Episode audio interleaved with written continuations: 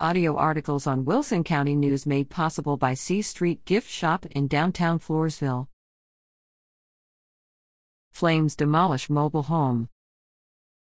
Four fire departments responded to a structure fire in far northwest Wilson County July 4th, but were unable to save the residence. The conflagration, with black smoke reportedly rising high into the air, began at the site of a single wide mobile home in a subdivision west of FM 2579 near the county line. Firefighters were first dispatched to the site at 2:37 p.m., according to Emergency Services District (ESD) 5 Fire and Rescue Chief Adam Strzelczyk. The mobile home was already on the ground when we got there, he said.